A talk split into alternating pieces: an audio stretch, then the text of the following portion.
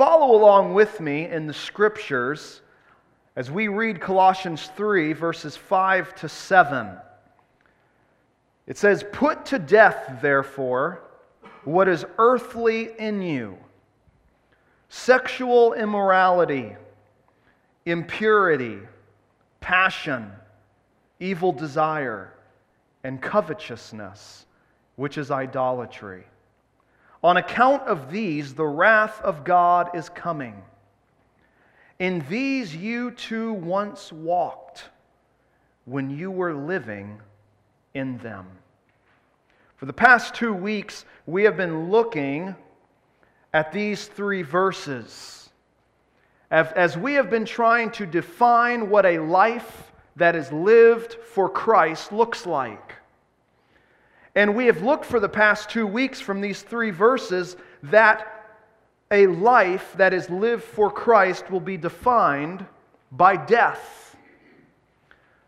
The Christian life is not only defined by death because we remember that we were once dead in our sins, but the Christian life is also defined by death because there is a constant call to put to death what is earthly in us.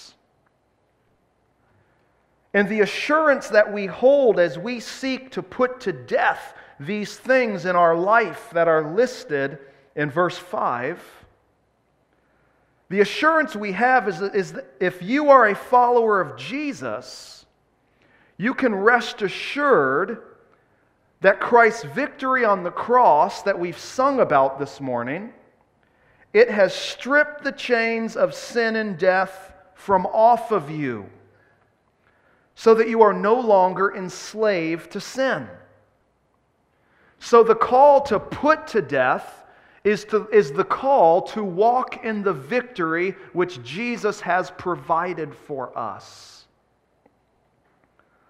This does not mean, however, that you will no longer struggle with sin. You struggle with sin just like I struggle with sin.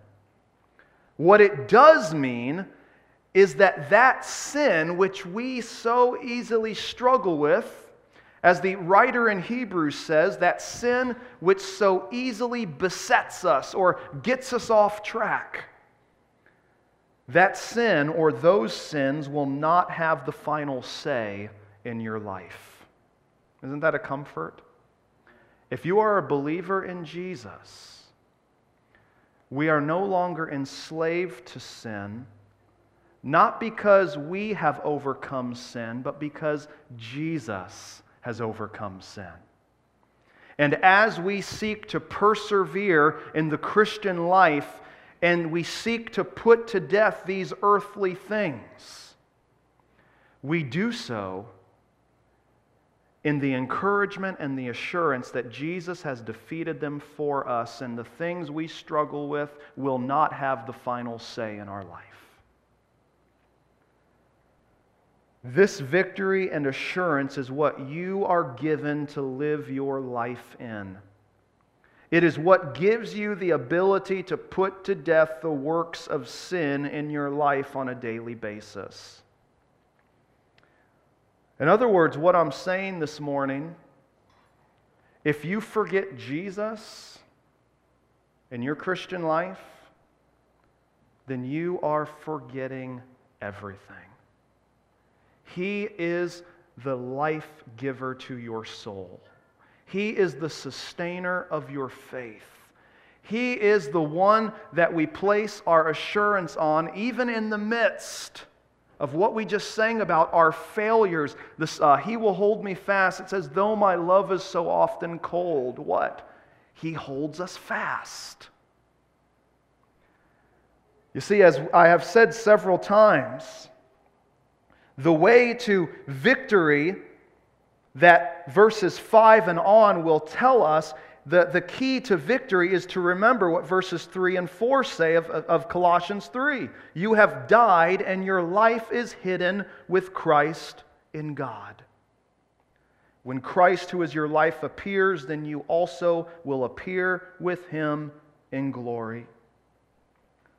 Well, today we're going to continue looking at what a life defined by Christ looks like. We're going to continue to talk about our walk in Christ. Would you continue reading along with me as we read verses 8 to 11? But now, you must put them all away. Now we have another list. Anger, wrath, malice, slander, and obscene talk from your mouth. Do not lie to one another, seeing that you have put off the old self with its practices, and have put on the new self, which is being renewed in knowledge after the image of its creator. Here there is not Greek and Jew, circumcised and uncircumcised, barbarian, Scythian, slave, free, but Christ is all and in all. This morning we're going to look at a second characteristic of a life that's defined by Christ. Not only is our life in Christ defined by death, a putting to death of that which is earthly in us, remembering that it's Jesus that has given us life. But secondly, our walk in Christ is defined by the new. Defined by the new. Let's pray and ask God to teach us this morning. Father, we come to you holding only to the assurance that it is you that holds us fast. Lord, left to ourselves, none of us could ever live for you. Father, left to ourselves, we would just wander away. But God, you promise to keep that which you have gained. Father, you promise to uphold those who you have called to yourself. Lord, we come today and we study your word, Father, not in human confidence, but in a God confidence. Father, would you teach us through the Holy Spirit this morning? Would you give us nuggets of truth to live by? Would you show us that, Lord, while we seek to strive in our Christian life, Father, it is you that is giving us the energy for that striving. Lord, it is you at work in our hearts that is producing those outward changes. And Lord, I just pray that if there is one today that does not know you as their Savior, Father, that as you promise, your word does not return empty. Father, that you would plant the seed of the gospel in hearts. Father, both those that are without you and those of us that are your followers. How we all need the truth of the gospel. In Jesus' name, amen. Our walk in Christ is to be defined by the new. You see, what was old is past, and what is new has come. And in verses 8 to 9, we see a call of renewal. How are we to live in the new? Verse 8 and 9 show us what is characteristic of the life that is living in the newness that Jesus has brought us. Because we see that this call to renewal, it is a present call. Notice that in the beginning of verse 8 it says, but now you must put them all away. Now if you're carefully reading, you notice some interesting things here. There is a lot of talk about time. For instance, look at verse 7. It says, in these you too once walked. Past occurrence. Once this was true of you if you are a believer in Jesus. And then it goes on and says, when you were living in them. Again, another word describing past time, once and when. So these things that we read of, that we have gone in detail about, in verse 5, these sexual sins that is really an outworking of the heart, our heart of covetousness, is characteristic of that which is once old. And then we have a new perspective of time in verse 8. What is that new perspective of time that you read of? What word describes this new perspective? What is it? It's now. So once, when, now. You see, the believer lives according to a different drumbeat than what that person once lived before they came to Christ. The Bible talks about the idea that our fruits reveal what the root is sourced in. And if our roots are sourced into the things of this world, that is an indicator that we are not connected to Christ, that we are not one of His. And as we discussed last week, that does not mean, as we will see and have talked about in detail, that the believer no longer struggles with sin. But if the believer continues in these things without remorse, without repentance, it is a sign that the root is not sourced in Christ. You see, there is a change that occurs. You see, the time has come, Paul is saying. Once you were this, but contrasting this, what was formerly characteristic, but now. You see, folks, the time has come for you and for me to act in light of our identity. Like what Terry read, and these passages of Scripture are picked out months in advance, our Scripture readings during our morning service, and it just so happens, quote unquote, that Terry read the passage of Scripture that he did today. As in Romans 13 says, the time is far spent. It's time to awake. It's time to put these things off. How many days are we going to let idly go by where our true identity and our living are at odds? You see, what does Ephesians 2:4-6 say? It says this, "But God, being rich in mercy because of the great love with which He loved us, even when we were dead in our trespasses or our sins, He made us alive together with Christ. By grace you have been saved. And He raised us up with Him and seated us with Him in the heavenly places in Christ Jesus." Why? "So that in the coming ages He might show the immeasurable riches of His grace and kindness towards us that are in Christ Jesus." Man, when our hearts are in tune with the gospel, it's hard to read that verse without just shouting out and saying, "Amen." Let's say that today, all right? Amen. It's almost as Paul, in the middle of that verse, is just so caught up with excitement that he stops his sentence. You see the two dashes, and he says, "Man, by grace you've been saved."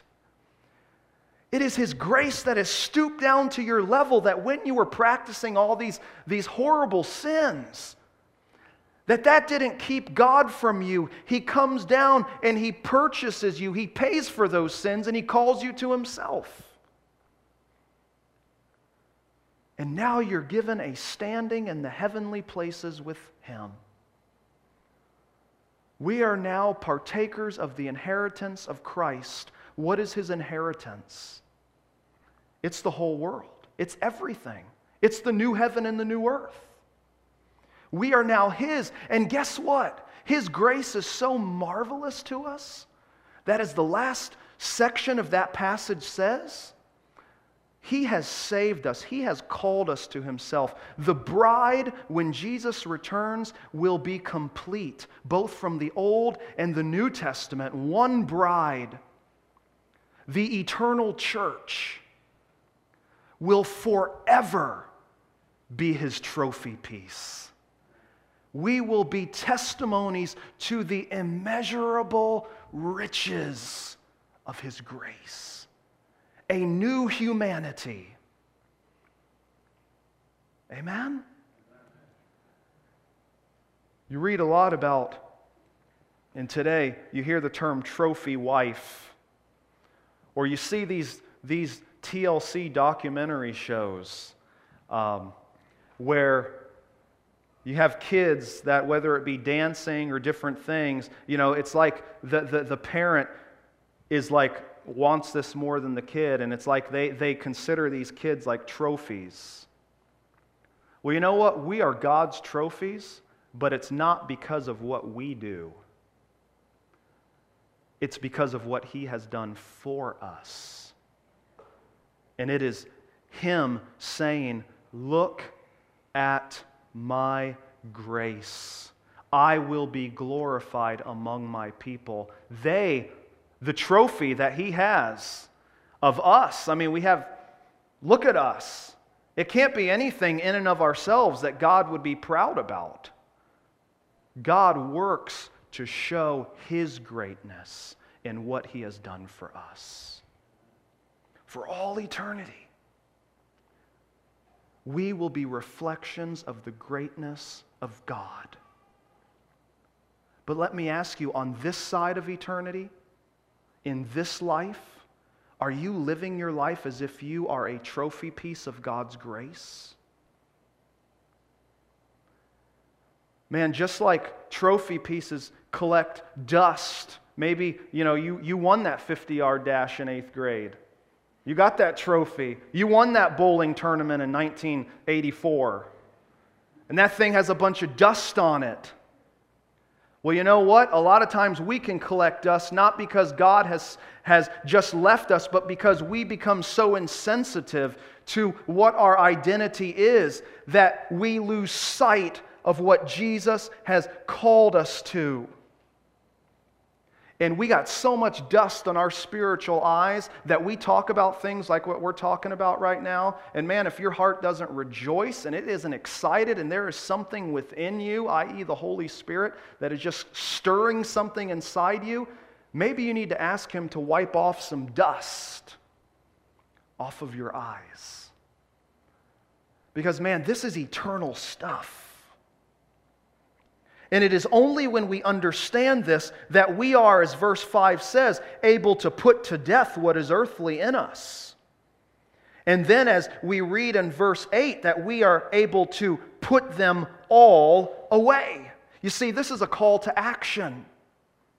We realize what we have been won to. We realize the eternal inheritance that we have with Jesus. And man, that springs us into action to put away the works of the flesh.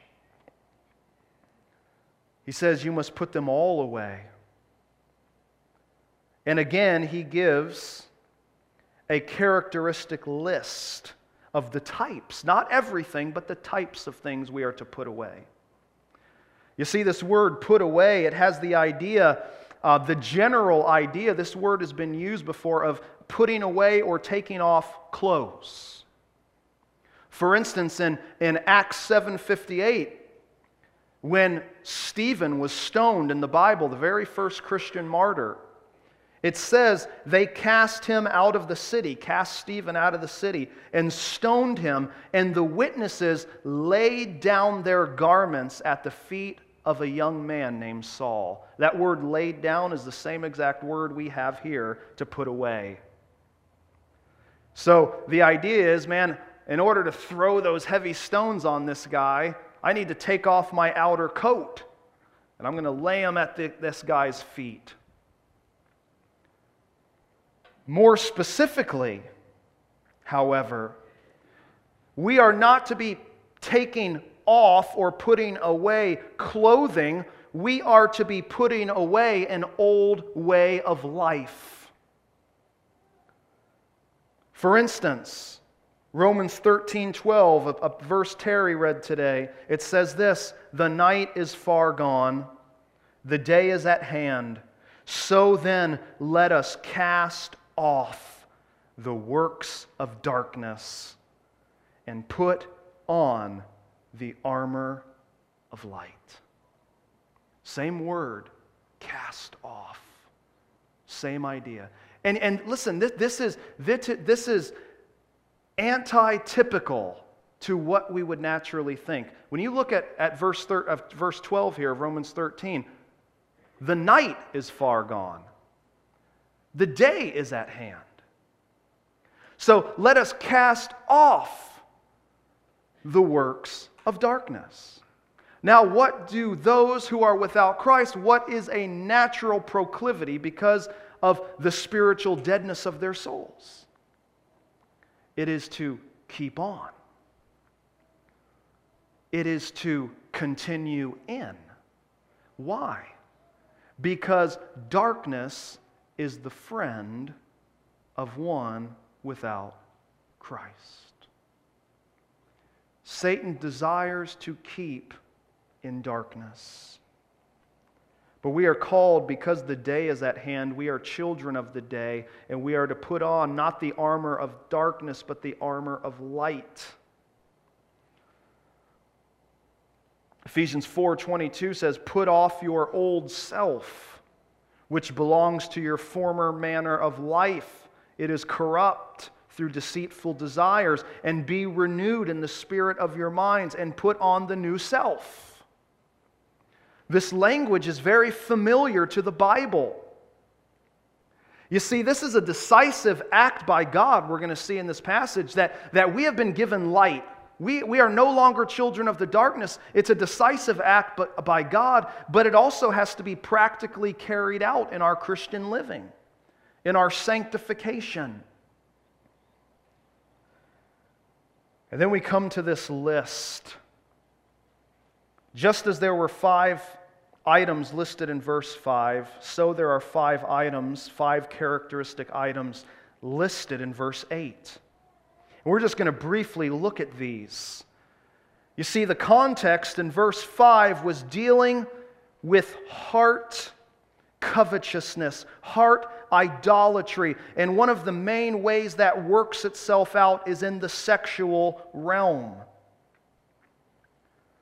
In verse 8, we see as well heart issues. But the context here is the works of the flesh that break unity in Christ's body.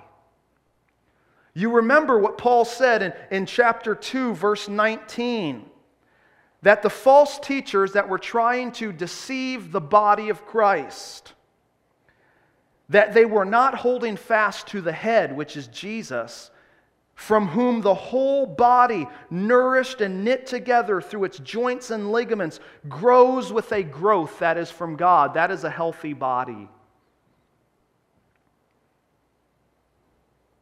And the context is that which destroys the health in that body.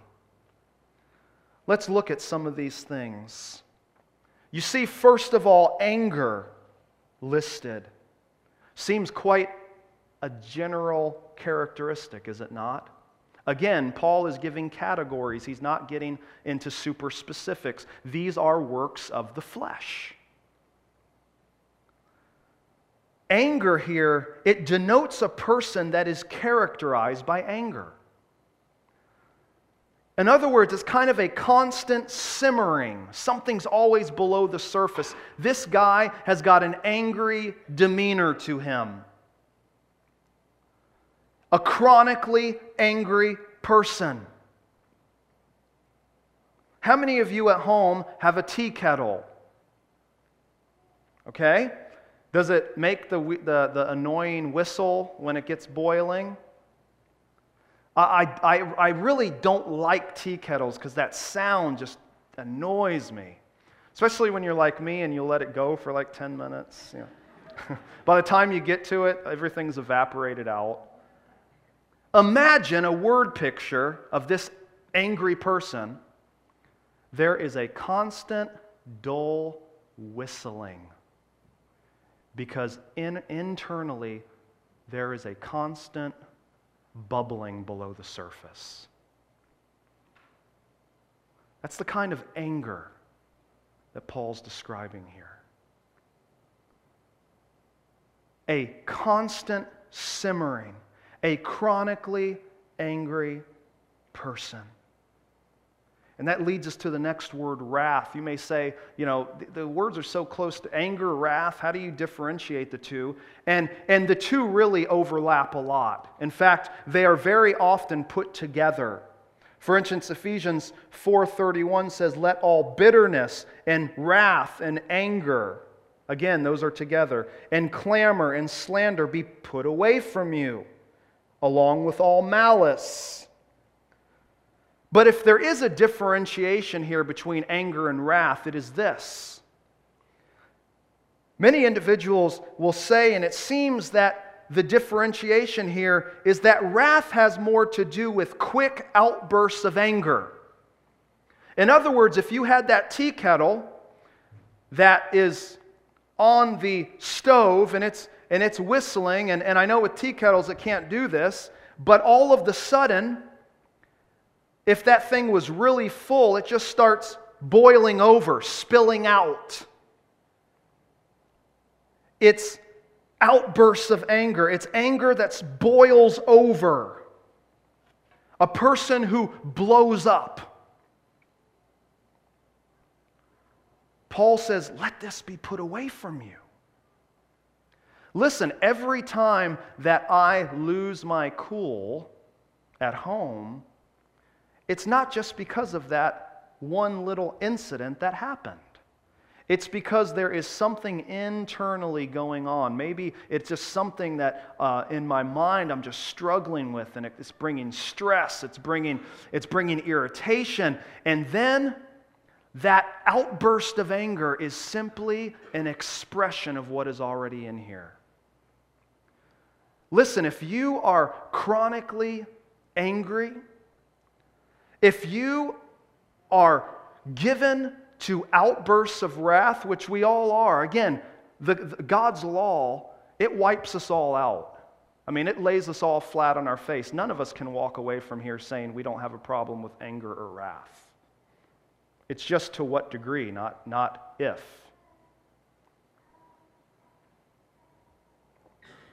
But the next time this happens to you, don't say, yeah, man, it's just, I've been under a lot of stress. Sorry about that. Yeah, you know, that guy cut me off, and if he wouldn't have done that. Listen, those are just incidences that draw out what's already true in your heart. You've heard of the teabag theory, right?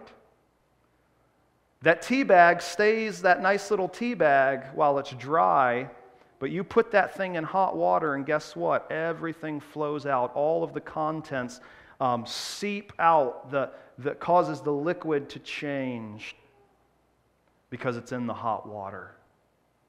Man, that's our heart. Ran across an interesting story. How many of you know who Jonathan Edwards is? He was a great revivalist in the 18th century.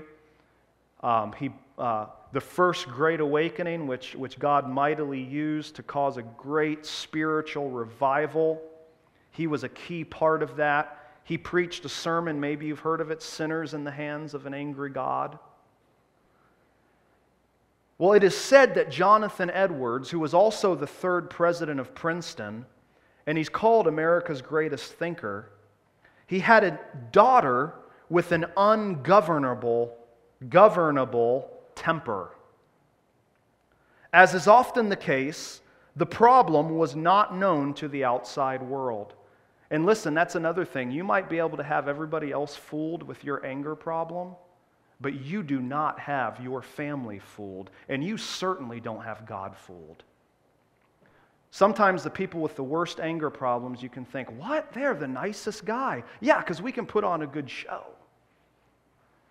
But what about your true heart? What about those that you are around 24/7? As we continue, she had a horrible temper, not known to the outside community. Well, guess what happened?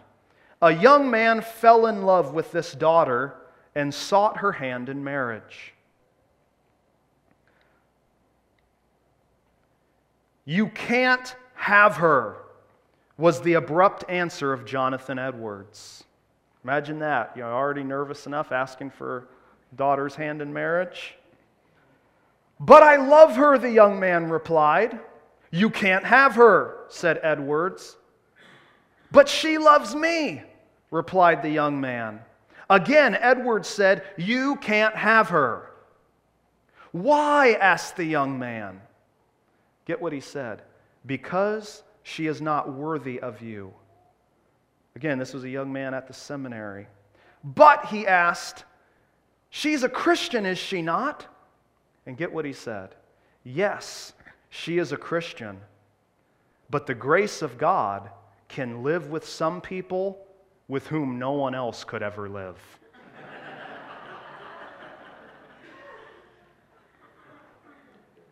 The grace of God can live with some people with whom no one else could ever live. Isn't that often sad but true? If we are a Christian, our heart should not be looking at our spouse right now. It should not be looking at our friend or ex-friend or that side of the family that we no longer have anything to do with. It should be looking within. Because the sin of anger and wrath is inside each of us. And how we do not want to be a people that, yes, the grace of God can live with us, but man, nobody else ever can. How do people relate around you? Are they afraid you're going to rip their heads off? Do they feel like they have to walk around eggshells with you? Could it be you need to bring your anger and wrath before the throne of God and say, "God, help me by your power to put these things off"? If you're in a relationship where you have a family member who does greatly struggle with this, there is grace that he offers you as well to show the love and the grace and the kindness of Christ even in the midst of a broken relationship. But then thirdly, he says malice. This word malice is actually the word that we get wickedness from. In general, it's just the word wickedness. But in the context here of these sins that divide the body, it is a specific kind of wickedness. It is a wickedness that encompasses hateful, malicious behavior. In other words, man, I am going to get back at that person. Man, that anger, that wrath wells up, and I may not even lash out with my tongue, but I am going to be malicious to them to get my revenge.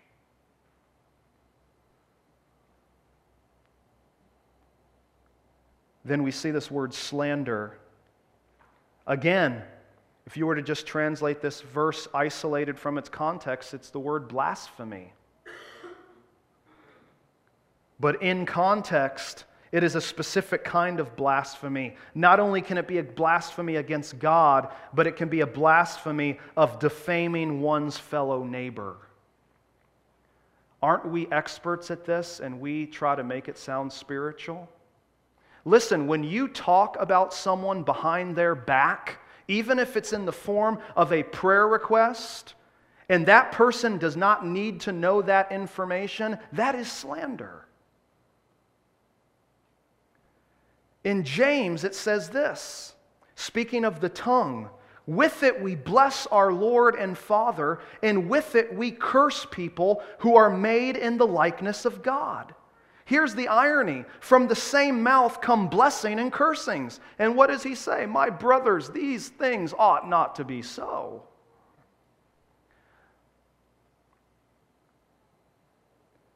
When we are talking about another individual, we need to ask ourselves, does this person need to know this information? And if they do, why?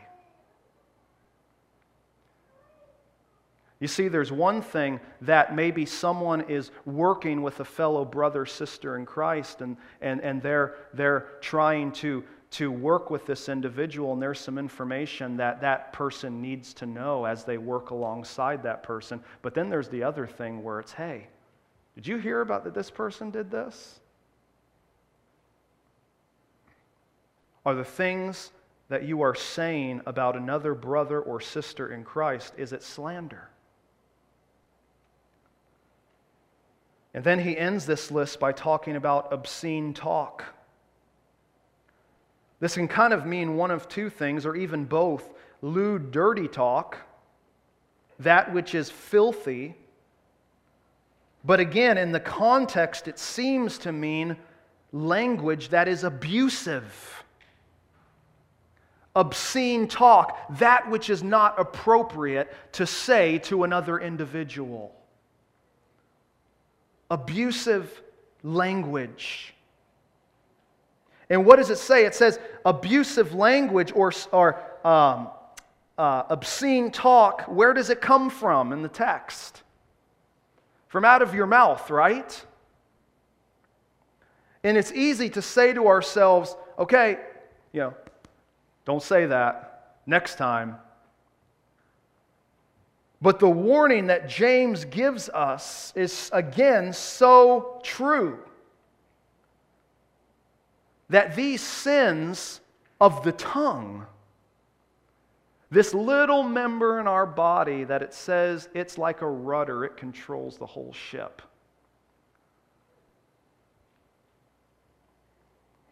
But the reality is that this little member of our body that causes so much destruction and disunity,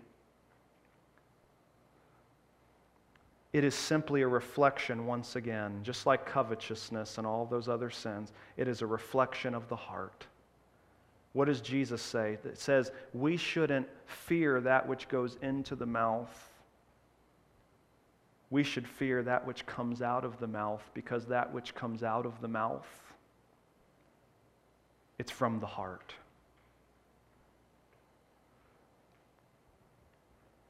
Have you allowed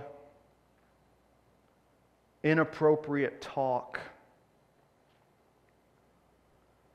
to proceed from your mouth, even this morning, to your spouse, to your children, to your parents, about your church, about your friends, your coworkers? Folks, as James says, my brothers, my sisters, these things ought not to be so.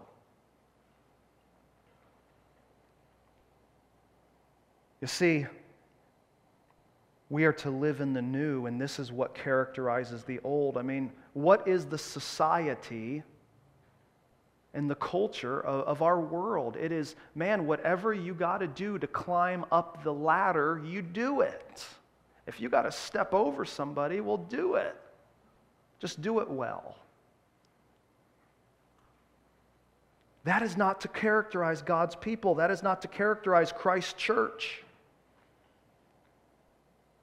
And yet Paul not only gives us a call here to put these things off, but he gives us in verse 9, we see, stemming off of this list, a call to honesty.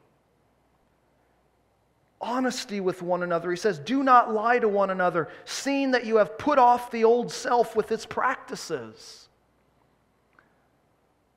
Don't lie.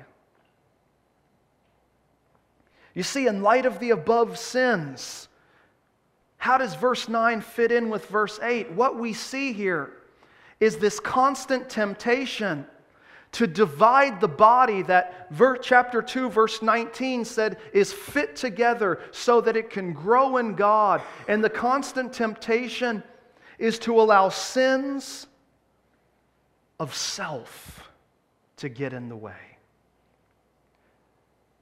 You see, the problem was a blatant disregard for others. It was a saturation in self-centered, self-promoting thinking.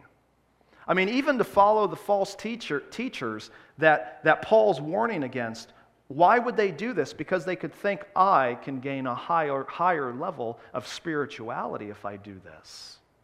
It's all about self. Folks, when self is on the throne, Christ cannot be. But in the midst of all of this, we have been given a great assurance. You see, not only have we been given a call to be renewed in what Jesus has already given us, we have been given a great assurance of renewal. Look at what the end of verse 9 says. Do not lie to one another. Well, okay, so how can we? Seeing, or because you have put off the old self with its practices and have put on the new self. Now you may be saying, whoa, now I'm confused here because Paul just told me to take this stuff off, and now it's saying this stuff has already been taken off. So how am I supposed to bring these two concepts together? Well, you see, the call of verses 5 and 8 to put to death and to put away must be seen in light of the foundation that Jesus has already accomplished this for us. Amen? Again, it is not that we are experiencing victory every day of our life in these areas, but it is the fact that Jesus has already gained the victory, and these things will no longer, at the end of the day, in eternity, will no longer have the final say in our life. The chains have been loosed. Now what we must do is seek to simply, through God's power, realize that that chain is no longer bolted shut, and open those off and toss them away and walk out of the prison cell of sin's captivity.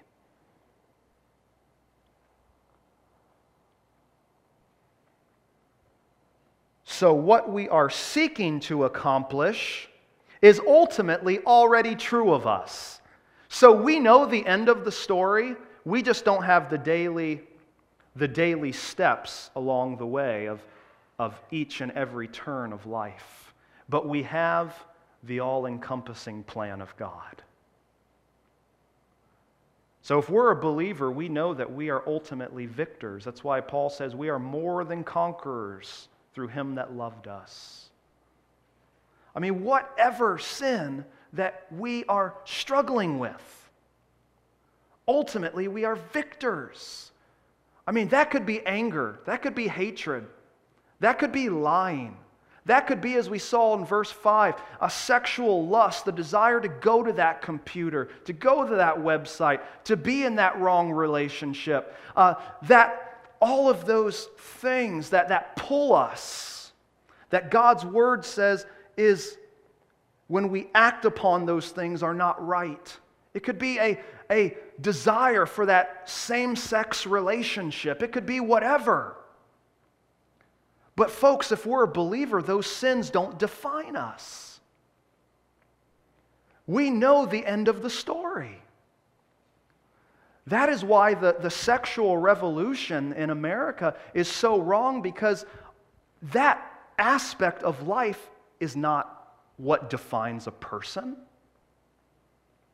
You're basically saying that this little area is what defines everything about me. Folks, our identity, if my identity is found in what I desire or struggle with, then man, I am a man most miserable. My confidence is that I am a child of the King. I have been created in God's image. Yes, I suffer from the effects of the fall, and there are things that I will naturally struggle with that you may not. There are things you naturally struggle with that I may not. But we are all living under the effects of the fall. But folks, that will go away upon Jesus' return. Amen? That is not the end of the story. the new has been put on. And the new, it says in verse 10, it is being renewed in knowledge after the image of its Creator. Do you get what that's saying? It's saying that this has already happened in the past. You have put on the new self when Jesus has clothed you in His righteousness. And as you walk this Christian life that can seem oh so difficult, it can seem oh so lonely, it can seem oh so much of a struggle. But man, as you go, you can walk with the confidence that that new person that Jesus has created you to be, it is being renewed.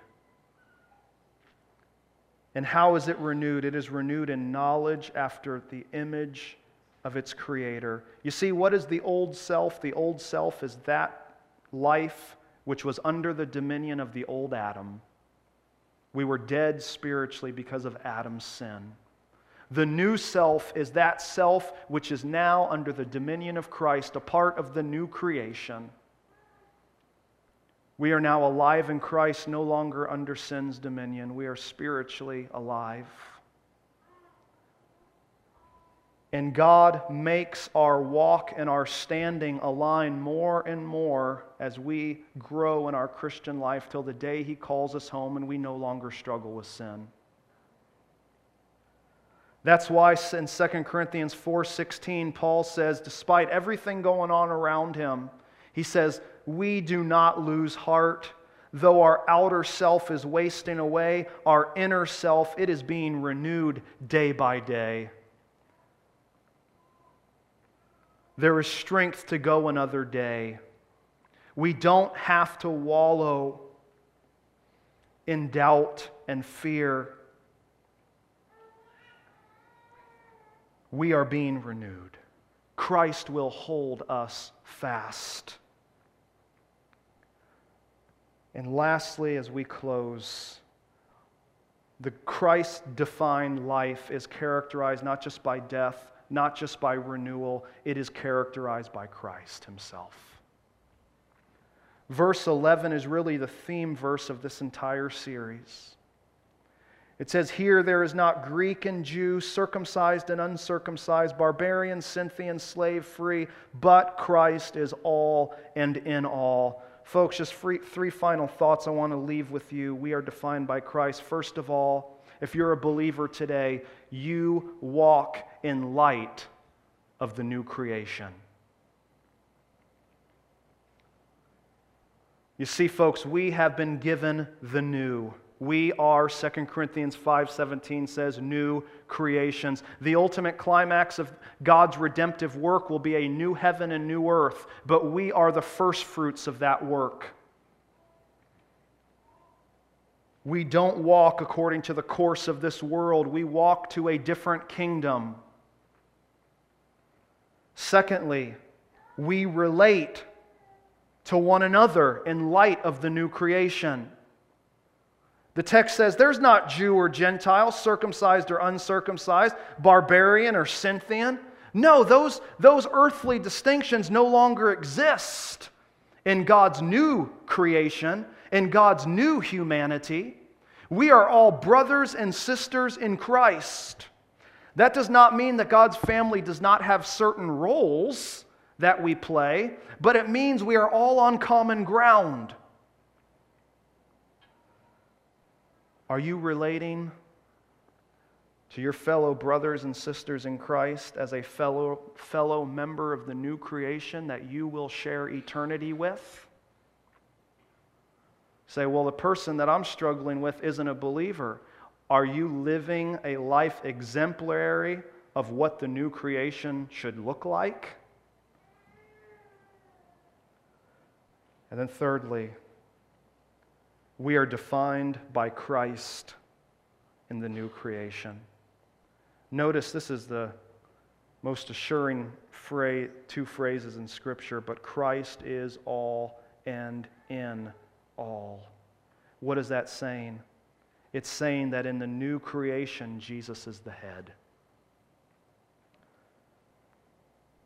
Christ is all. He is the exalted one. He is the one we look to. He is the one we put our faith in. He is the one that deserves and will receive the honor, praise, and glory. Christ is all. And then it says, and in all.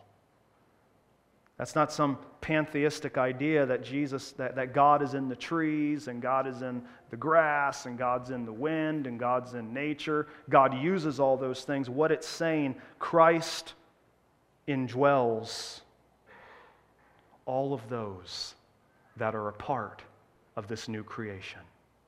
He indwells us, brothers, sisters, if we are His children. And He is the one that will lead us and that will enable us to cast off these works of the flesh. We cannot do it on our own. Is Christ your all in your practical, everyday living? Because that's what Scripture says He is and He should be. Let's pray.